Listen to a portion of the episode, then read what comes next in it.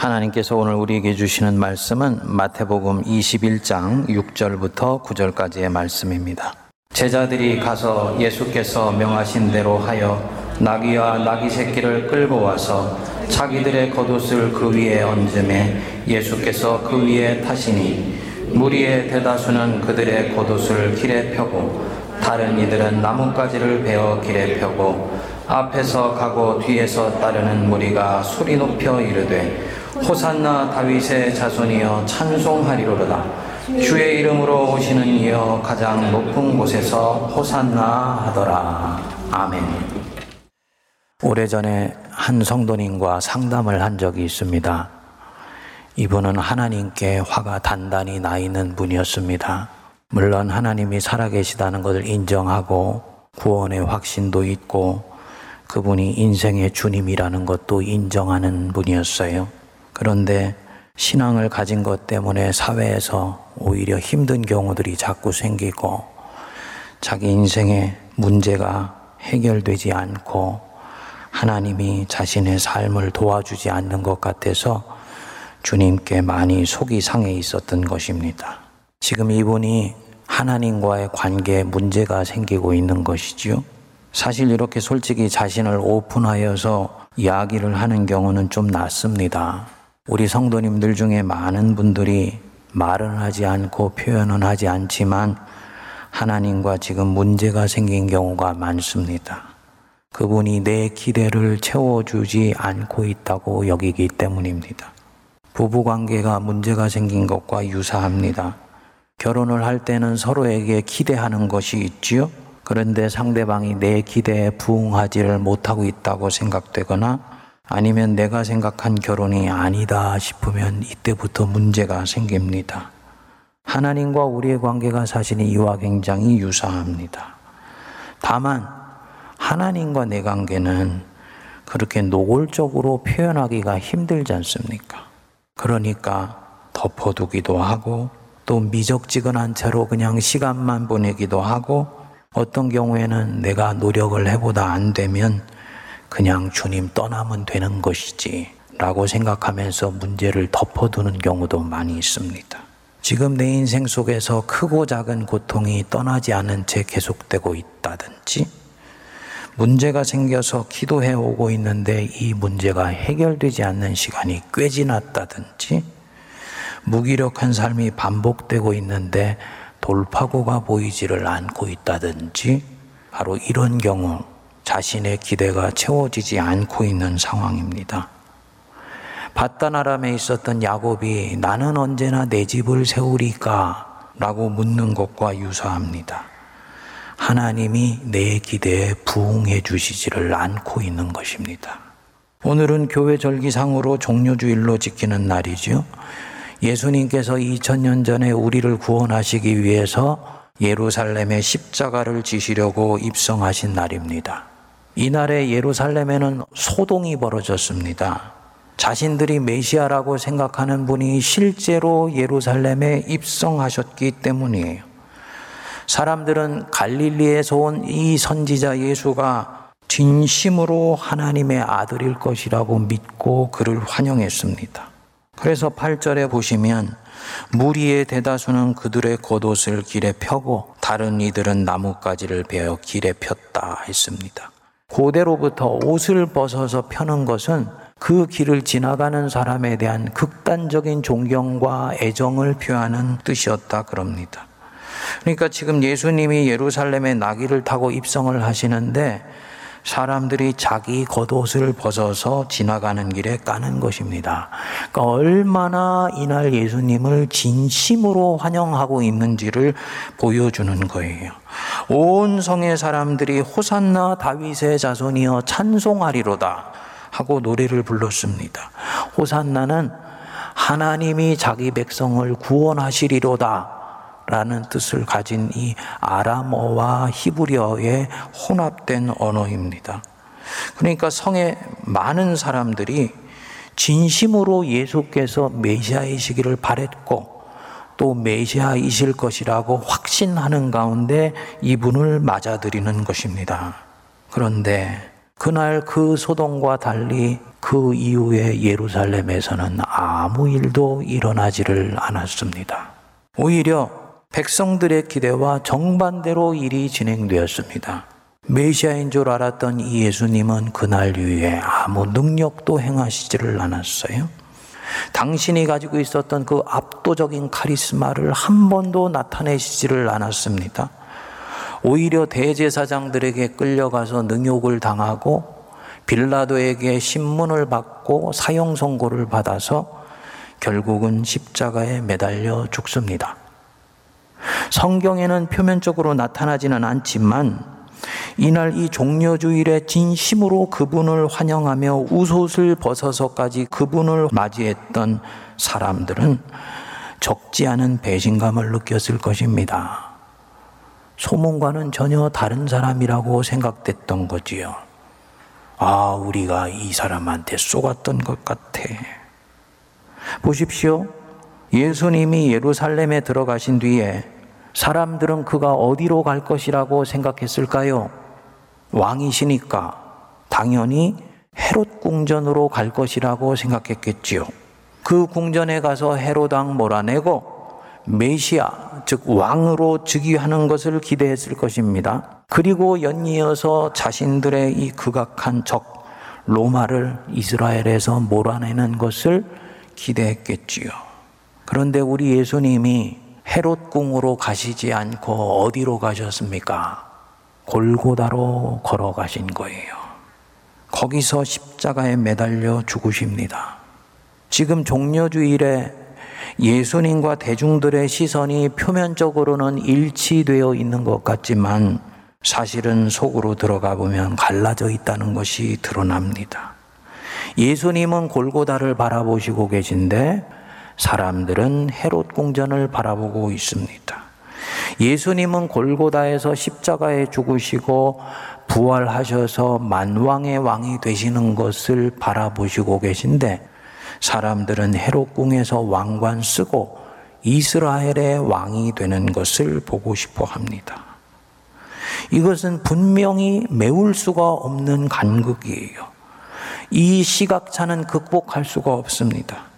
그리고 이 시각차가 존재하는 만큼이 우리 인생에는 영적으로 피곤하고 곤고하며 심지어는 예수님을 십자가에 못 박는데 앞장서기도 하고 이 시각차를 극복할 수가 없어서 제자들은 예수님을 배반하기도 합니다. 오늘도 마찬가지입니다. 우리 안에 이 시각차가 분명히 있습니다.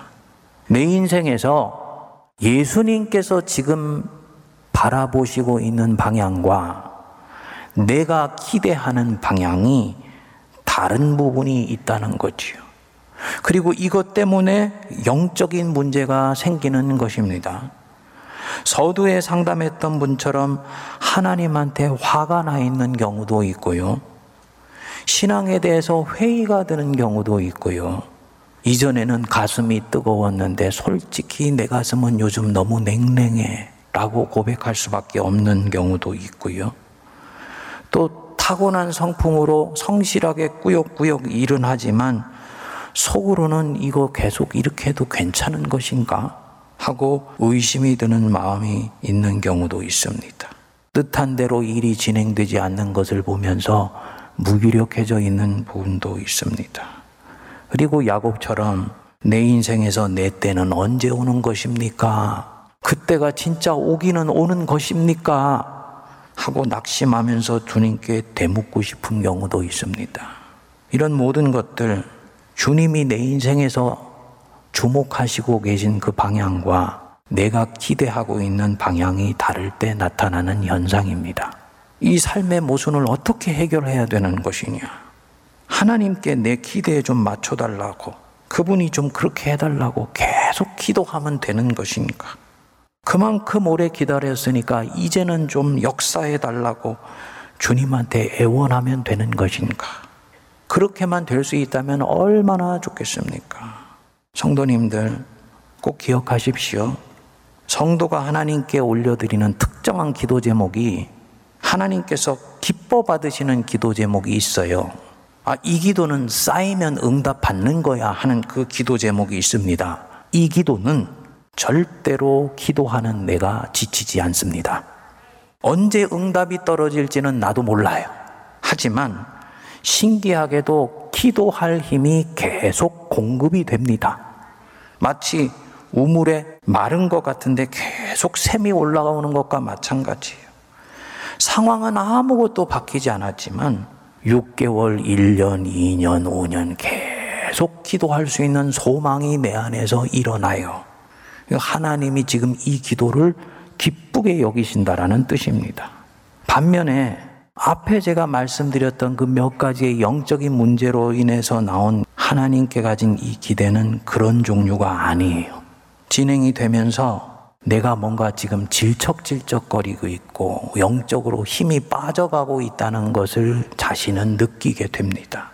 지금 이분 하나님과 무리한 씨름을 하고 있는 것입니다. 하나님을 지금 내 기대대로 움직여 보려고 씨름을 하고 있는 것입니다. 당연히 하나님이 원하시는 씨름이 아닌 거지요. 지금 내 소원대로 좀 움직여 달라고 때를 쓰고 있는 거예요. 주님이 움직여 주실까요? 죄송하지만 그분은 움직여 주시지 않습니다. 왜냐?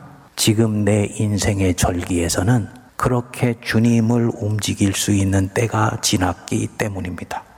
왜냐? 내가 더 이상 어린아이가 아니기 때문이에요. 어린아이 믿음일 때는 하나님 살아계신 것을 알게 하시기 위해서라도 주님이 한 번씩 못 이기는 척 들어주시기도 하시고 져주시기도 하세요. 야복강에서 하나님이 야곱한테 져주시는 것처럼 져주기도 하십니다. 그리고 이런 경우에는 기도가 오래 질질 끌지 않습니다. 지금은 안 그렇지요. 하나님이 나를 이제 성인으로 대하시고 있는 거예요. 네가 언제까지 나한테 그렇게 때를 쓰는 식으로 나오려고 하냐? 주님이 하시고자 하시는 말씀이 있는 것입니다. 얘야, 네 관심이 가 있는 곳에 나를 끌어들이려고 하지 말고 내 관심이 가 있는 곳에 네가 좀 시선을 고정시켜라.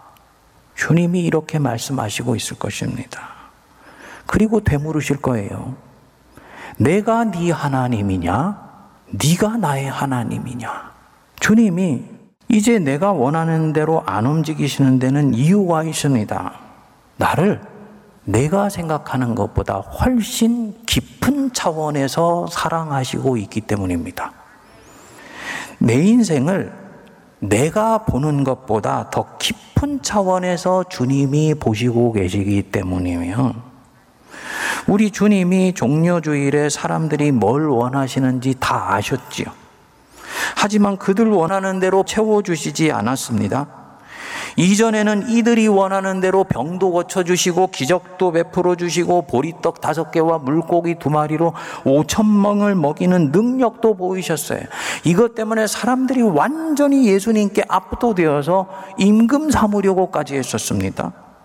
당연히 사람들은 이 예루살렘에서도 이것을 기대했는데 주님은 그렇게 하시지를 않습니다. 왜냐? 이제는 그렇게 할 때가 지났기 때문이에요. 이제 주님은 더 깊은 차원에서 문제를 보시고 이들의 문제와 인류의 문제를 해결해 주시고자 하기 때문입니다. 백성들은 생각하지요. 예수님, 저 악한 로마 좀 물리쳐 주십시오. 근데 이것은 표면적인 악을 제거하는 거예요. 이거 제거해도 앞으로 계속 제2, 제3의 가이사는 약한 곳에 가서 반복해서 침탈을 저지를 것입니다. 그 주님은 악의 더욱 깊은 뿌리에 주목을 하십니다. 로마를 여기에까지 몰아넣게 만든 이 가이사 황제, 이 황제 안에 움직이고 꿈틀꿈틀 또아리를 들고 있는 이 죄악의 권세를 얽어매고 결국은 해결할 수 있어야 모든 문제는 본질적으로 해결된다고 보시는 것입니다. 그러니까 예수님은 지금 문제를 다루시는데 사람들의 기대를 따라서 이 문제를 다루시는 것이 아니고 더 깊은 차원에서 이들의 문제를 다루시고 이들의 기대를 채우시고 있는 것이지요. 그러니까 이들의 소원을 외면하시고 있는 것이 아니라 이들의 소원을 한 단계 높은 차원에서부터 지금 들어주시고 있는 거예요. 근데 우리는 당장 내가 생각한 대로 상황이 바뀌지 않으니까 힘들어하고 어려워하는 것입니다. 우리가 하나님과 관계 맺고 살면서 자주 잊고 있는 부분입니다. 성도님들, 우리는 우리가 우리 자신을 아주 잘 알고 있다고 생각하지 않습니까? 그렇기 때문에 내가 지금 내 인생의 단계에서 뭐가 가장 필요한 것인지도 잘 안다고 생각을 합니다. 그런데 정말 그럴까요? 20세기의 위대한 신학자였던 칼바르트가 아주 유명한 말을 했습니다. 인간은 하나님 앞에 서기 전에는 자신이 진정 누구인지를 알지 못한다. 그분 앞에 서게 되었을 때야 자신이 누구인지, 무엇을 원하는지, 무엇을 필요로 하는지도 알 수 있게 된다. 저는 맞는 말이라고 봅니다. 사람들은 자기가 자기를 아주 잘한다고 생각합니다만 사실은 아닙니다. 저를 포함해서 의외로 많은 사람들이 자기 자신을 몰라요. 등잔 밑이 어두운 것과 아주 유사합니다. 내 안에 지금 뭐가 움직이고 있는지 또 어떤 특정한 상황이 되면 나는 어떤 특정한 방식으로 반응하는 패턴을 가지고 있는지 성도님들이 자기 자신을 정확하게 알아차리고 계신가요? 내가 지금 무척 힘든데 무엇 때문에 이렇게 힘든 것인지 우리는 잘 모릅니다. 그저 표면에 드러난 것만을 보고 나는 그것 때문에 힘든 것일 거야 라고 막연히 생각을 합니다. 근데 잠잠히 생각해 보면 또 먼 먼 시일이 지나서 내가 살아왔던 삶의 어느 단계를 성찰해 보면 사실은 문제는 다른 쪽에 있었는데 너무 제가 표면에 나타난 문제만 붙들고 씨름했다는 것을 알게 되지요. 주님은 바로 지금 이 깊은 부분을 다루시려고 하는 거예요. 그리고 바로 이런 때 하나님은 내 기대를 꺾으십니다. 그리고 나를 깊은 곳으로 이끌고 가세요. 그게 어딥니까? 인생 광야이죠. 여기서 작업을 하십니다. 나를 힘들게 하시려는 것이 아니고 내 인생을 온전히 만져주셔서 완전히 새롭게 해주시고 싶으십니다. 사실은 우리가 사는 데만 크게 지장이 없으면 그런 부분은 대충 넘어가려고 그래요. 그런데 주님은 절대로 그렇게 하시지 않으세요. 건강한 사람에게는 의원이 쓸데없고 병든 자에게라야 필요하느니라. 그러니까 주님은 우리의 병을 알고 계세요. 그리고 이 병을 근본에서부터 고치셔서 우리를 당신 손에서 신실하고 아름답게 쓰임 받는 복된 사람으로 빚으시기를 원하십니다. 그렇기 때문에 그분은 때때로 내 표면에 드러나 있는 이 병증 깊은 부분에 근본으로 치고 들어가시는 경우가 생깁니다. 바로 이 순간 우리는 불편하기도 하고 힘들기도 하고 어떤 경우는 화가 나기도 합니다. 인생이 꼬인 것처럼 보이기도 합니다. 중풍병으로 고생을 하는 사람이 있었죠. 친구 네 명이 이 사람을 들것에 메워서 지붕을 뚫고 예수님 밑에 내려놓았습니다. 예수께서 이 사람을 보고 말씀하셨어요. 작은 자야, 네죄 사함을 받았느니라. 성경에는 나오지 않지만 이 얘기를 들은 이 중풍병자가 얼마나 깜짝 놀랐을까요? 자신은 지금 중풍병이라는 이 질병으로 인해서 고생을 하고 있는 줄 알았는데 예수님 앞에 가니까 자신의 이 중풍병은 표면에 드러난 병이었던 거예요. 그리고 이 병에는 뿌리가 있었던 것입니다. 바로 자기가 지었던 죄라는 것입니다. 그 죄가 어떤 것인지는 예수님과 이 사람만이 아는 부분인데 이 죄가 이 중풍병 가져왔고 그의 인생을 고통스럽게 만들었던 것입니다. 그리고 사실 사람들은 여태까지 이 중풍병만 눈에 들어오고 의사들도 이 중풍병만 고치겠다고 달려들었어요. 그리고 자신도 자신의 문제는 이 육체의 질병이라고 생각했습니다. 이것만 해결되면 인생이 구원받는다고 느꼈습니다. 예수님 앞에 갔을 때야 자신의 인생을 고통스럽게 만들었던 병의 근원이 있는 그대로 드러나게 되는 거예요. 그리고 예수님은 그 깊 은 부분을 다루셔서 결국은 고쳐주시는 것입니다. 소자야 내 죄 사함을 받았느니라.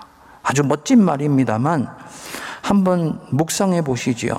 내 자신이 2000년 전으로 돌아가서 바로 이 중풍병자다.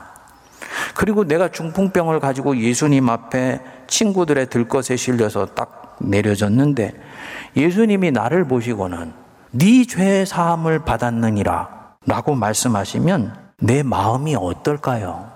아, 진짜 과연 의사 중에 의사이시구나. 내 깊은 곳에 있는 나도 몰랐던 병을 알고 계시네? 이렇게 반응할까요? 대부분의 경우는 아닐 거예요. 성경에는 나오지 않지만 얼마나 당혹스러웠을까요? 정말 그 얘기를 듣는 순간에 이전에 지었던 그 죄가 팝콘 튀겨져 나오듯이 탁 튀겨져 나온다면 얼마나 얼굴이 화닥거리고 붉어졌을까요? 깊은 곳을 건드려지는 것이 바로 이런 부분과 같습니다. 뭘 얘기하는 것이냐? 깊은 곳이 건드려지면 한동안은 절대로 행복하지 않다는 말입니다. 이거는 인간의 생리입니다. 하지만 어쩝니까? 중풍병 너머의 그 근원이 다뤄지지 않으면 그의 중풍병도 낫지를 않습니다.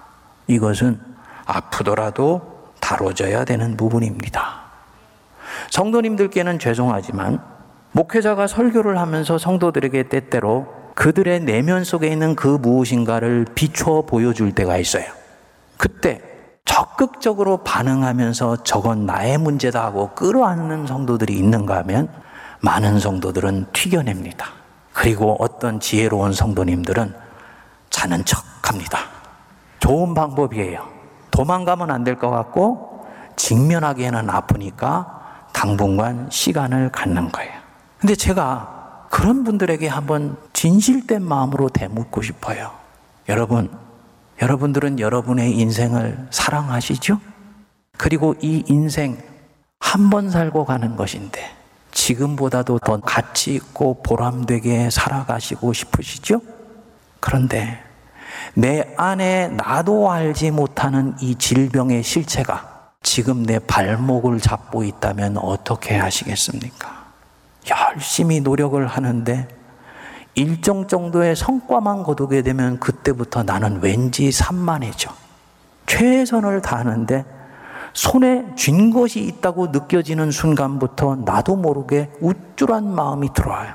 이것은요, 영적으로는 다 이 사람의 마음 속에 죄악이 뿌려놓고 간 바로 그 씨앗이 영적 질병의 형태로 온존해 있는 것입니다. 주님은 바로 이 부분을 다루시고 싶어 하는 거예요. 당연히 진정으로 자기 인생을 사랑하는 사람이라면 의사 되신 예수님께 자기 영혼의 오장육부를 내어 맡길 것입니다. 주님, 당신의 그 날카로운 메스로 내 영혼의 암세포를 도려내어 주십시오. 이때까지 누구에게도 오픈하지 않았고 꽁꽁 숨기고 있었지만 이 내 영혼의 암세포가 내 인생을 발목 붙잡고 있었다는 것을 나는 이제 알게 되었습니다. 의사이신 예수님, 병자된 저를 불쌍히 여겨주시고 고쳐주십시오. 이 사람이요. 자기 인생을 진정으로 사랑하는 사람이에요. 그리고 예수님은 어김없이 이런 사람 날카롭게 고쳐주세요. 그리고 이 아픔이 지나면 이 사람의 인생에 놀라운 새로운 일들이 전개되게 됩니다. 여러분, 하나님은 하나님이십니다. 그분은 절대로 내가 원하는 대로 움직여 주시는 분이 아니세요. 만일에 그분이 내가 원하는 대로 움직여 주시는 분이라면 하나님이 아니지요. 저는 하나님이 우리 같이 죄 많은 인생들이 원하는 대로 움직여 주신다면 저는 그 하나님 매력 없어 할 것입니다. 왜냐? 그분 결국은 내 수준밖에 안 되는 거니까. 이사야서에서 이 부분을 정확하게 말씀하셨습니다. 여호와의 말씀에 내 생각은 너희 생각과 다르며 내 길은 너희 길과 달라서 하늘이 땅보다 높음 같이 내 길은 너희 길보다 높으며 내 생각은 너희 생각보다 높으니라. 내 뜻대로 하나님이 움직여 주시지 않는다. 기억하십시오. 하나님 생각이 지금 내 생각보다 높구나.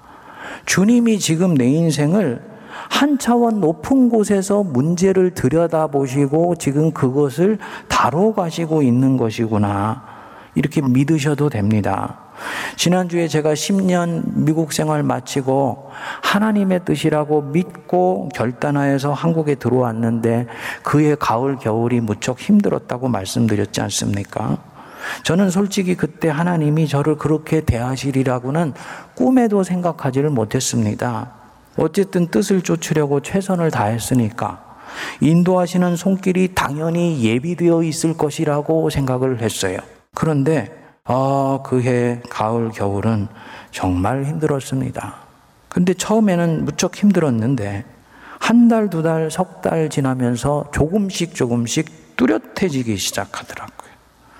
아, 하나님 뜻대로 한다고 해서 모든 것이 순풍에 돛달듯 진행되는 것이 아니구나. 치러야 될 대가는 또 치르게 하시는구나. 요것을 경험으로 알게 되었습니다. 그리고 이 경험이 제가 그 이후로 지금까지 목회하면서 두고두고 큰 가르침이 되었어요. 목회를 하다 보면 유혹에 빠질 수 있는 경우들이 너무너무나 많이 생깁니다. 근데 뜻대로 행한 뒤에 고난이 찾아온다. 그때 견디고 참아내고 이겨낼 수 있는 힘이 바로 그 10년 전의 경험 속에서 나왔습니다. 의도적으로 유사한 경우가 생기면 그때를 반추해 보면요. 주님이 지금 이끌어 가시는 손길이 잡히기 시작하는 거예요. 뭘 말하겠습니까? 주님이 제 인생을 한 차원 높은 곳에서 바라보시면서 그때 빚어가시고 있었던 것이지요. 돌이켜보면 얼마나 감사한지 모릅니다. 내 시선과 하나님의 시선이 지금 어긋나고 있다? 내 기대와 현실이 지금 어긋나고 있다? 그래서 내 삶이 어렵고 힘들고 원활하지 않다? 여태까지는 주님 도와주세요. 하고 주님을 내가 놀고 있는 이 플레이그라운드에 잡아당기려고 했다. 근데 정직한 분은 기도하면 알게 됩니다. 주님이 이 부분은 그렇게 움직이시지 않을 것 같아. 그러면 이제는 하나님 보고 좀 도와달라고 하기 전에 하나님이 지금 내 인생에서 무엇을 하시고 계신지 바로 그곳에 내 시선을 고정할 수 있도록 마음을 바꿔야 됩니다. 그래서 내 시선이 거둬지고 하나님 계신 그곳에 내 시선이 포개어질 때요. 존재의 연합이 일어나요. 세상이 아무리 힘들어도 부부가 마음을 합하면 다 넘어가지잖아요. 마찬가지로 이 세상의 그 어떤 어려움들도 하나님 마음과 내 마음이 다 합하여 있으면 내 마음에는 진정한 평강이 찾아오게 됩니다. 넘어가지 못했던 문제들이 넘어가지기 시작합니다. 당연히 삶의 문제는 하나씩 풀려가기 시작하고요. 내 마음의 서재 속에 다 난삽하게 어질러져 있었던 그 책들이 하나씩 하나씩 순서를 따라 목록을 따라서 제자리를 잡아가서 꽂혀지기 시작해요. 마음의 질서가 찾아온 것입니다. 이때부터 이 사람은 내적인 힘을 갖췄기 때문에 하나님이 하시는 놀라운 일들을 누릴 수 있는 영권을 갖게 됩니다. 바로 이 은혜가 이 고난 주간에 우리에게 찾아오게 되어서 함께 고난 주간을 보내시면서 주님이 계신 바로 그곳에 내 인생의 시선도 함께 머무르고 이로 인해서 주님과 함께 부활의 영광을 맞이하는 복된 한 주 되시기를 바랍니다. 기도하겠습니다. 거룩하신 하나님 아버지 감사합니다. 미련하고 아둔하였을 때는 그저 죄를 짓고 용서해 달라고만 기도하였고 나의 시선은 끊임없이 헤롯 궁전으로 가 있으며 주님이 계신 그 아버지 골고다는 쳐다보려고 하지도 않았었습니다. 인생의 숲을 조금씩 조금씩 걸어가며 내 시선을 헤롯궁으로부터 돌려 우리 예수님 계신 그 골고다를 바라보게 하여 주시고 그 언덕 너머에 있는 부활의 영광을 소망으로 붙잡을 수 있게 하여 주심을 또한 감사드립니다. 코로나 속에 힘들어하고 어려워하고 있는 우리 성도들 있습니다. 은혜를 베풀어 주시되 주께서 기뻐하시는 기도 제목에는 소망을 더하여 주시고 하나님께서 이제는 다루시려고 내 인생에 치고 들어오고 계실 때는 주님 앞에 납작 엎드리며 주님이 갖고 계신 바로 그 마음의 소원에 내 마음을 합하게 하여 주옵소서. 그래서 마음의 일체의 평화가 찾아오게 하여 주시고 주님과 함께 부활의 새 아침을 맞게 하여 주옵소서. 예수님 이름으로 기도하옵나이다. 아멘.